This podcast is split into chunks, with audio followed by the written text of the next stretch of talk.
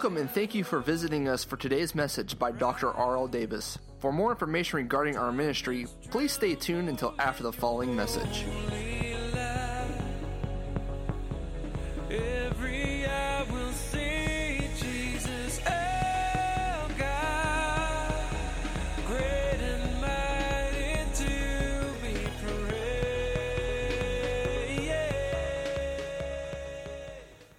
All right, let's get our Bibles tonight. What do you say, everybody?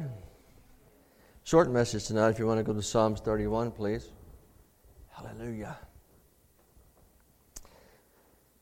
Let's change it to Psalms 37, and let's look at verse uh, 23 to start with tonight.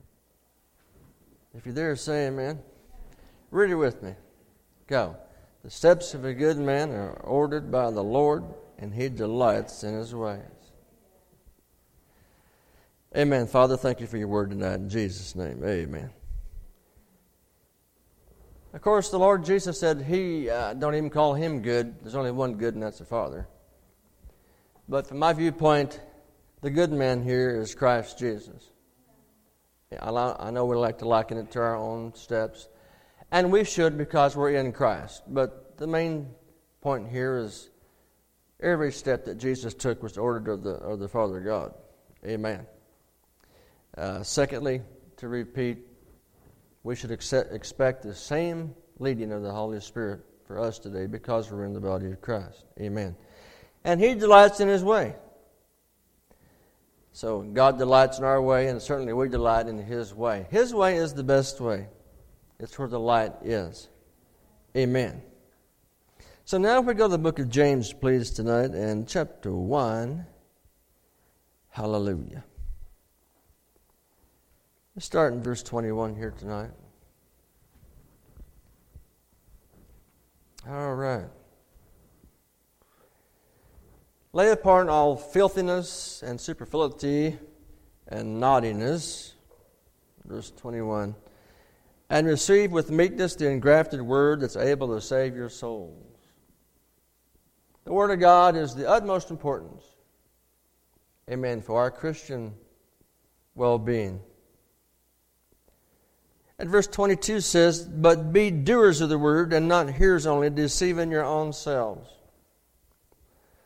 For if any be a hearer of the word and not a doer, he is likened to a man beholding his face in a glass darkly. I bet some of you looked in the mirror today and you don't remember what you look like. Do you? you have to think about it. I was looking at my eyebrows this afternoon, and I, I always have a couple eyebrows that grow out, I mean, a good ways. It bothers me. Everybody say it bothers me. And so, about every week, I'll go in there and I've got some fancy clippers, and I'll, I'll catch that rascal and I'll go, eek, and I'll smooth them out. Okay? Praise the Lord. I don't like bushy eyebrows. Amen. But one time I slipped up and looked like Spock when I come out there, you know. So you got to be careful with them fancy clippers. You do. And I cut off my eyelashes one time. What are you laughing at? it's true. But I learned from my mistakes. Praise the Lord. But whosoever looks in the perfect law of liberty, verse 25, and continues therein, that, that's key. Continues. Amen. He be not forgetful hearer, but a doer of the work. This man shall be blessed in his deeds. Amen.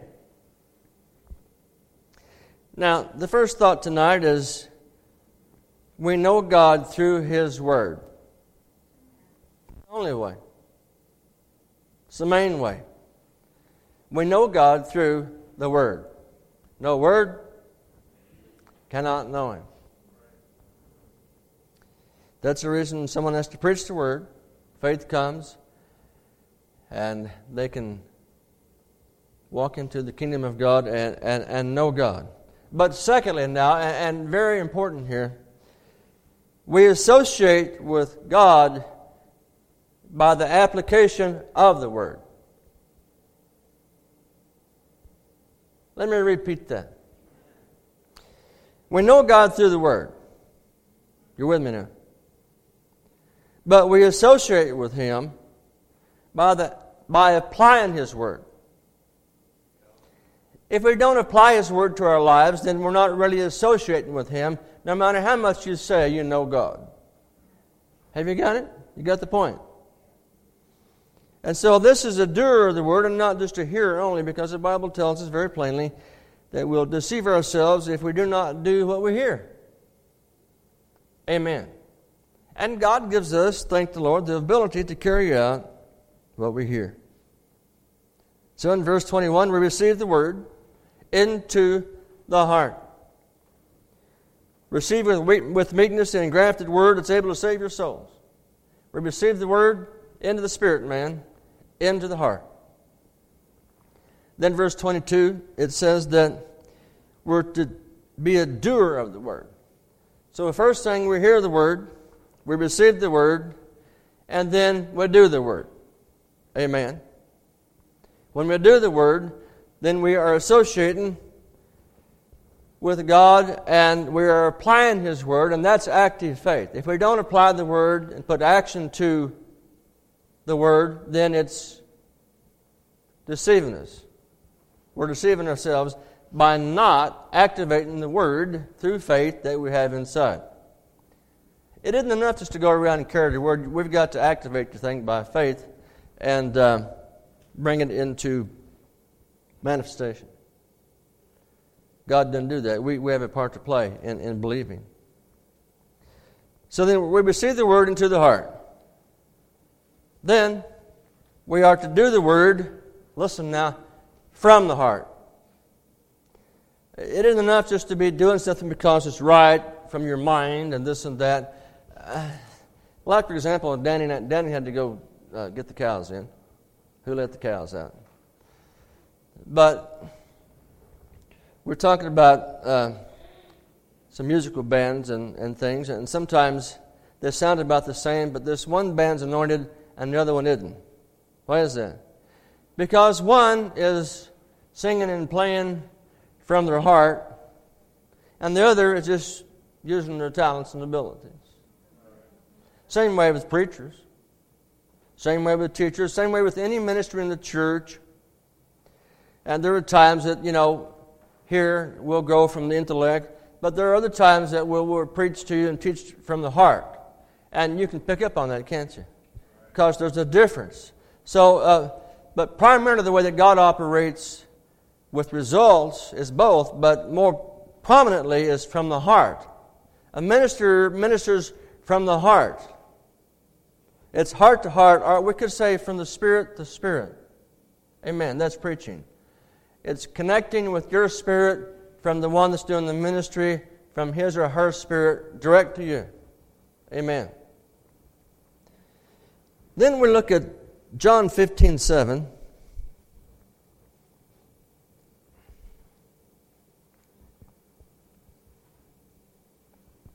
Maybe I could say that this aspect is somewhat sincere. And that's what I appreciated about uh, Oral Roberts. Um, I was listening to him one time, and I asked Treby, he was preaching on the resurrection, I was listening to him on TV, and I asked Treby, what's different about him uh, and compared to the other guys that we're listening to? And then it came to me, well, he's sincere about this. He's sincere. And his message was from, from the heart, and it, it connects to people when, when it's from the heart. When God's word comes from the heart of a believer, it goes out, and then it's effective to those that are ready to receive. And so I appreciate that. And the second thing I appreciate about Oral Roberts was his wife. Now, she said her ministry was to take care of her husband. Hello, hallelujah. She wasn't out there trying to prove she was as good as a man or I could, I could come past a man. Kenneth Hagin's wife was the same. They stayed in the background, took care of her husband, took care of, took, took care of the man of God. and uh, they didn't try to force some ministry on their own because their calling was to take care of their husband, which was the man of God. How have we lost that? In St. John 15 and verse 7, so I appreciate about that about those wives. I do, because uh, that's a big responsibility and an important ministry. Because if the man of God goes down, a lot of people suffer. All right. St. John 15, 7, everyone knows this one. Abide in me, and my words abide in you. All right. So if we abide in Christ, then he abides in us. How does he do that? The Word. Now, let me be specific. The Bible is not Jesus. Now, I got a preacher friend, he doesn't understand that. The Word is not Jesus the written word. These charismatics cannot distinguish between the written Logos word and the living word. No. The living word was in the beginning. Not the written word didn't exist. Do you understand what I'm saying? So let's don't get it confused because there are people that are very confused about this. They think, well, the Bible was Jesus. No. The Bible cannot be Jesus. The scripture are an extension they are an extension of his being, but the word, the written word is the scripture, what Jesus quoted. So he couldn't have been the written word, he was the living word. The word became flesh. The Bible didn't become flesh. Can I go on, please? Do you understand? Don't get deceived because a lot of people that go to the charismatic church are very deceived about this. They don't understand the difference and what is difficult about it. All right. so when we abide in Jesus, we do that by the Word, the written Word. The written Word becomes a reality inside of your heart. Now, that Word, His words are to abide in you, and they will abide in you. And that way, you abide in Him. Praise the Lord. Now we can actually lay up some good works because we're at one with Christ. And that's really what it means to be in the Spirit, is to be at one with the Lord. We act on the Word.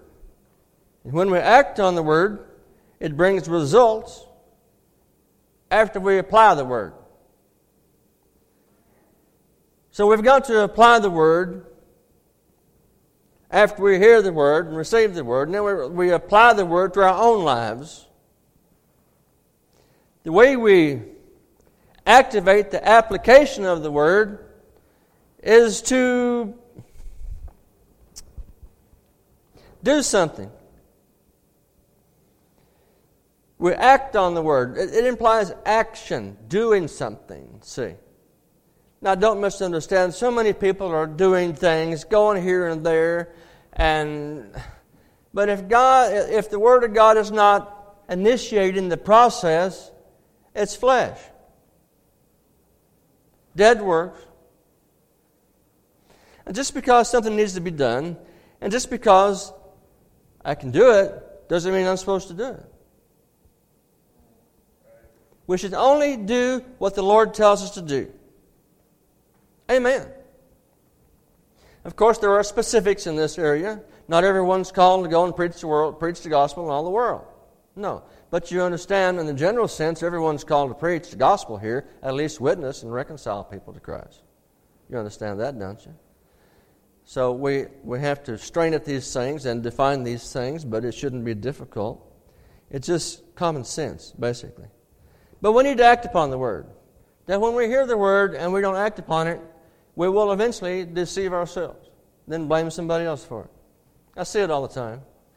And, truthfully, can, that's not going to hold water uh, come Judgment Day because we're accountable for our own actions. If you want to abide in Christ, then we, we, we must act upon His Word. So here's the procedure hear the Word, receive the Word, do the Word, apply the Word by acting on it. I guarantee you you'll be in the Spirit if you do those things. Secondly, if we don't do those things, We will not be in the spirit like God wants, but we'll be controlled by our flesh, man, and that isn't pleasing to the Lord. All right. So, what I'm trying to say now quickly is faith is a, a forward motion. Faith never retreats. Now, now, sometimes we take a swift advance to the rear, but that's temporary. Faith always goes forward. We cannot stand still in the faith walk because we'll be sliding backward. It doesn't work that way. We've got to continue to go forward in the faith to have a word that's active in our lives. The cows got in quick, praise the Lord. So faith is a forward motion. I could say it is a thrusting motion forward or a leap forward. Amen. Would you rather take baby steps or some giant jumping steps in the faith? Nobody can answer. Well, get off your knees and quit crawling. At least take a little step. It'll, that'll, that's better than nothing, I guess. But, you know, God wants us to go forward. There is no going back. If the children of Israel were trying to go back to Egypt, they would have drowned trying to get back over the Red Sea. That isn't very smart. God is not going to open it up for them. So, we've got to go forward, and we will go forward in the spirit realm. It will manifest in the natural, but we've got to do things God's way. And I'm explaining one process, the main process, in which we do that. Now, let's look at Joshua tonight for an example. We'll look at a few examples here, and then we will, we will close the good book. Joshua chapter 1. You see, we always hear the word, get some instructions from God. If we receive it and do it, apply it to our lives, there'll be action to it, and there'll be some results. There'll be the results that God desires for us, which is always good results. If we fall down in any area of this progression of faith, then Satan can move in and hinder things. And uh, that he's good at that because he can find a crack in the armor, so to speak, and we don't want that to happen. Now, verse 1 says, Now after the death of Moses, the servant of the Lord, it came to pass that the Lord spake to Joshua, the son of Nun, Moses' minister, and he said, Moses, my servant, is dead. Now, now, I thought about this a little bit this afternoon. The children of Israel could not go into the promised land until Moses died. How'd you like to have, have everything held up until you died before everybody else could go forward? Now that's, but see that Moses was a type of Christ, and therefore he lived 120 years, which, uh, which was uh, 120 jubilees times 50. That's 2,000 years exactly. So he had, his time ran out, which is a reference to when Jesus is going to come back. Anyway, God's very meticulous about this, very precise about numerology. Amen. And so here comes the, the word and the promise and everything else from God to, to Joshua. My servant is dead. Arise and go over Jordan, you and all the people, into the land which I give you. I give unto them to the children of Israel. Every place the sole of your foot shall tread upon, that have I given to you, as I said to Moses. From the wilderness uh, and this Lebanon, even unto the great river, the river Euphrates, all the land of the Hittites, to the great sea toward the going down, of the sun shall be your coast. There shall not be any man be able to stand before you all the days of your life. Now he's giving some good promises here. As I was with Moses, so will I be with thee. I will not fail thee nor forsake thee. Verse 6 Be strong and of good courage, for unto this people shalt thou divide for an inheritance of the land which I swear to their fathers to give them. God always honors his promises. Amen. Then again he said, Only be thou strong and very courageous, Amen. that thou mayest observe to do all the law.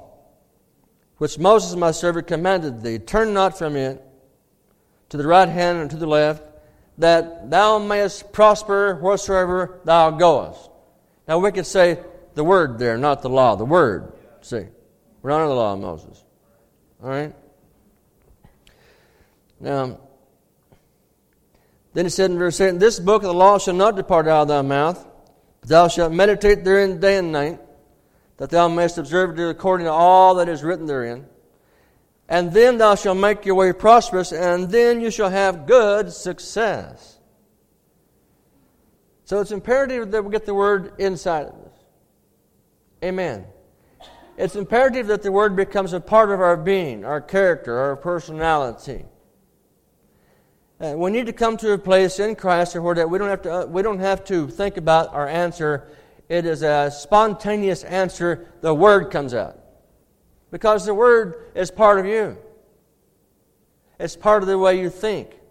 It's part of the way you are. It's living inside of you. Amen. When you act on it, God does stuff. He does some good stuff. Amen. Have I not commanded you, verse 9, be strong and of good courage? He's repeating. Be not afraid, neither be thou dismayed, for the Lord thy God is with thee whatsoever you go.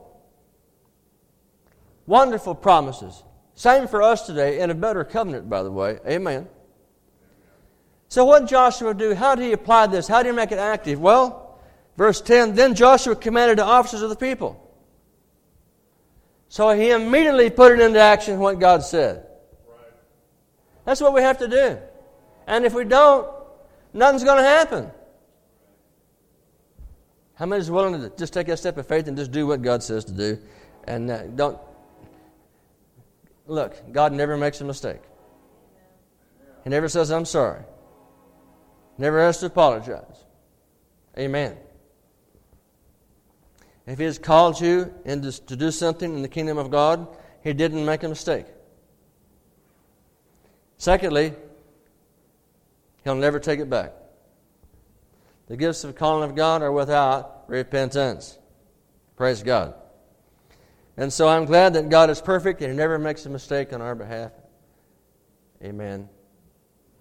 And we can do what He calls us to do. Now, for another example in Mark chapter 6, and so Joshua was a good, a good guy. Amen.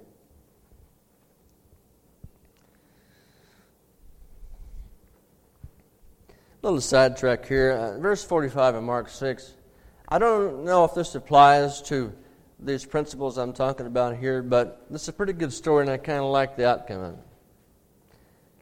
Straightway he constrained his disciples to get into the ship. Now here comes the word of the Lord. All right. Now go to the other side before unto Bethsaida while he sent away the people.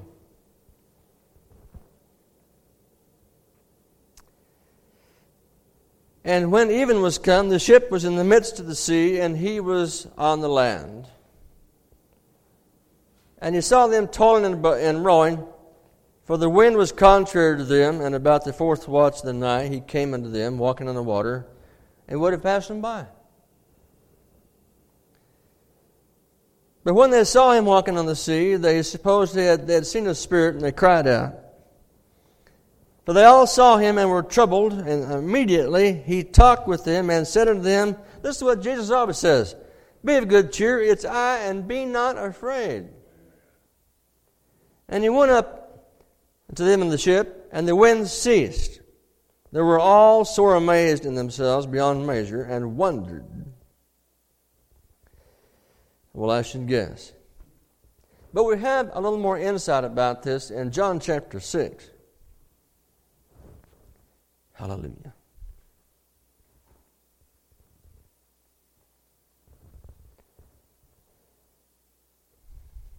John chapter 6, I'll find it here.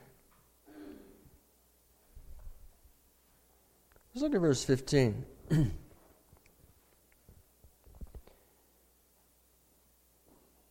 when Jesus therefore perceived that they would come and take him by force, they wanted to set him up as king at this time.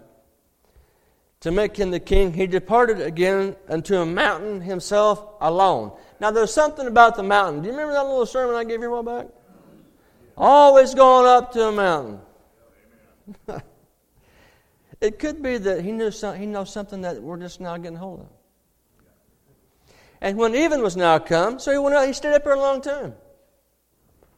Praying. But you got to get the picture. Jesus deliberately sent the disciples into a storm. His disciples went down the sea and entered into the ship and went over the sea toward Capernaum. And it was now dark, and Jesus was not come to them. And the sea arose by reason of a great wind that blew. Now, the way I understand this, in this particular story, Satan brought the storm. Amen. Because a lot of times Jesus would stand up and rebuke the storm, rebuke the wind, and he couldn't rebuke something that was from the Father God. So you see, it's just practical horse sense. Now, in verse 19, so when they rode about five and twenty and thirty furlongs, they see Jesus walking on the sea, and drawing nigh unto the ship, and they were afraid. He said to them, It is I, be not afraid. Now, at this time, Peter wasn't walking on the water. This is another time. But verse 21 is what I really like because we always have the best deal when we obey what the Lord tells us to do, even though if He sends us in a storm, we're going to come out. When they willingly received Him into the ship, and immediately the ship was at the land whither they went. Now you got to think about that. They got Jesus in the boat, and bam, several miles across the, the lake, they were at the shore in a moment of time. Man, you talk about a ride. I, I, I could visualize that, that boat wheeling, man, all the way across. I don't know. God has power over the elements. Praise the Lord. And so we're going to have results. If we follow those principles I mentioned, we might be in a storm. All we got to do get Jesus in the boat. That's all we got to do, invite him in. And when we get him in, like he wants to come in, that's all the way, we're going to find ourselves where we're supposed to be. And doing what we're supposed to be doing. Praise the Lord. So it's important then that we learn how faith works. Now let's look at Matthew 17. Hallelujah. And verse 27. All right. I wonder how many of us obey the word of the Lord on this scripture, even today. Because you see, obedience is the key to applying the word. If we're going to just be a hearer of the word and deceive ourselves, then we're just wasting time. But if we're going to do what we hear and we know that it's relevant truth from the Scripture, then we need to act upon it, activate it, apply it, kick it in motion. Amen. By our own confessions and, and actions, physical actions even. Amen. God, God honors that, and then it may take you in a storm, but you're going to come through it. Amen. I'd rather be with the Lord and go through a storm as to wait back here in the calm, let the storm overtake me. Because it's coming. We've got a choice. Sit there and wait for it to come because the devil will see to it that it will, or rise up and go forward. Amen. Notwithstanding, unless we should offend them, see, they, need, they needed some money. Go thou to the sea and cast a hook and take up the fish that first comes.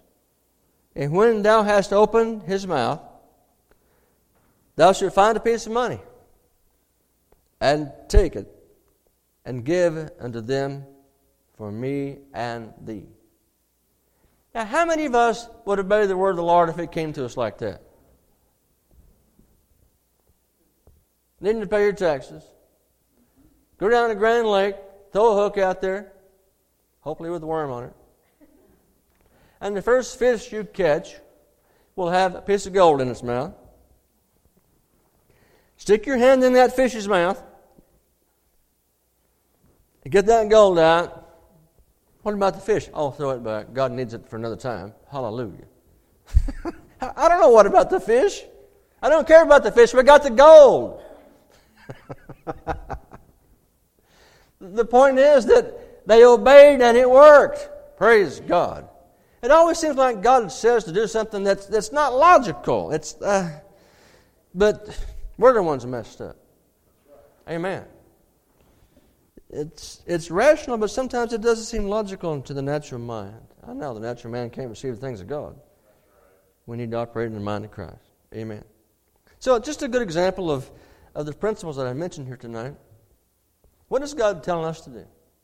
Well, I don't know. Well, let's start in the Word. Let's search the Scriptures, for in them you think you have life. And let's find the answer to our dilemma in the Scripture. All right? Two or three Scriptures that would back up the answer. And if the Holy Spirit confirms to your heart that this is for you, we need to take this personal. We need to take the Bible personal. The Scripture is personal. God's speaking to us individually. When you read the Word, when you hear the Word, God is speaking to you through the Word individually. Amen. And then accept that, receive that, and then apply that, activate that. You come into um, association with God. He wants us to associate with Him, but we can only do it as we, amen, apply the Word. Praise God. No association with God if we don't apply the Word. We deceive ourselves and walk out worse than we came because we have dulled our heart by tuning out what God is saying to the church. Amen. We don't want to get dull of hearing. But I'm concerned some folk in these last days are provoking the Lord to anger.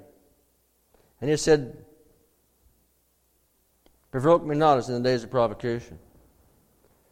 And so to hear the word and not do it is bad news. We get to hear the word, we get to do the word, and there's where the life of God begins to spring up in us, and we're not like the world. Praise God. The Virgin Mary said something. Well, she wasn't a virgin at that time. She had Jesus, of course. But she made a statement, and I, I think the Lord had it penned for our benefit here tonight. The last scripture I want to look at is St. John chapter 2 and verse 5. Hallelujah. His mother said to the servants, Whatever he says unto you, do it. what a statement.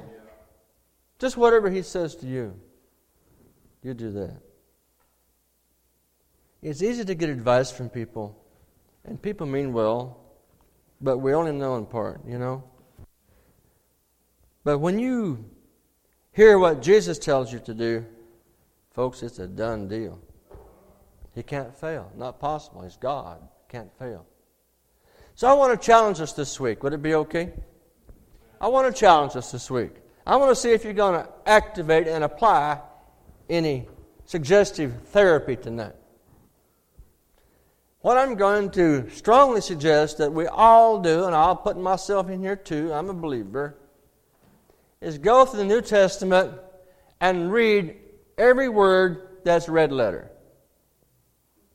Can you do that? Well, I don't know. Well, that's what I'm asking you to do. Because that's verbatim words of Christ. The answer's there. The thing about the Lord Jesus is that the way he spoke and what was recorded by the Holy Spirit, they knew what we needed to hear. It's ever unfolding. Our answers contained in the words of Christ. Praise God. His words are infinite. They just keep swelling, getting bigger and bigger and bigger. And it takes in every answer to every dilemma we'll ever face in life. Period. That's the reason the Bible is God's holy book. Praise God. Hallelujah.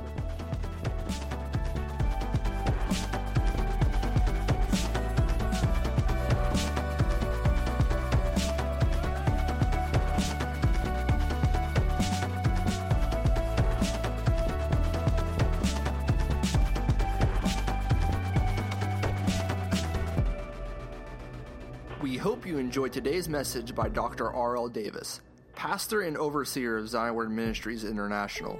For more information regarding our ministry and mission, please visit us online at zwmi.com. Once again, that's zwmi.com. Or visit us on Facebook at Zion Word Ministries International.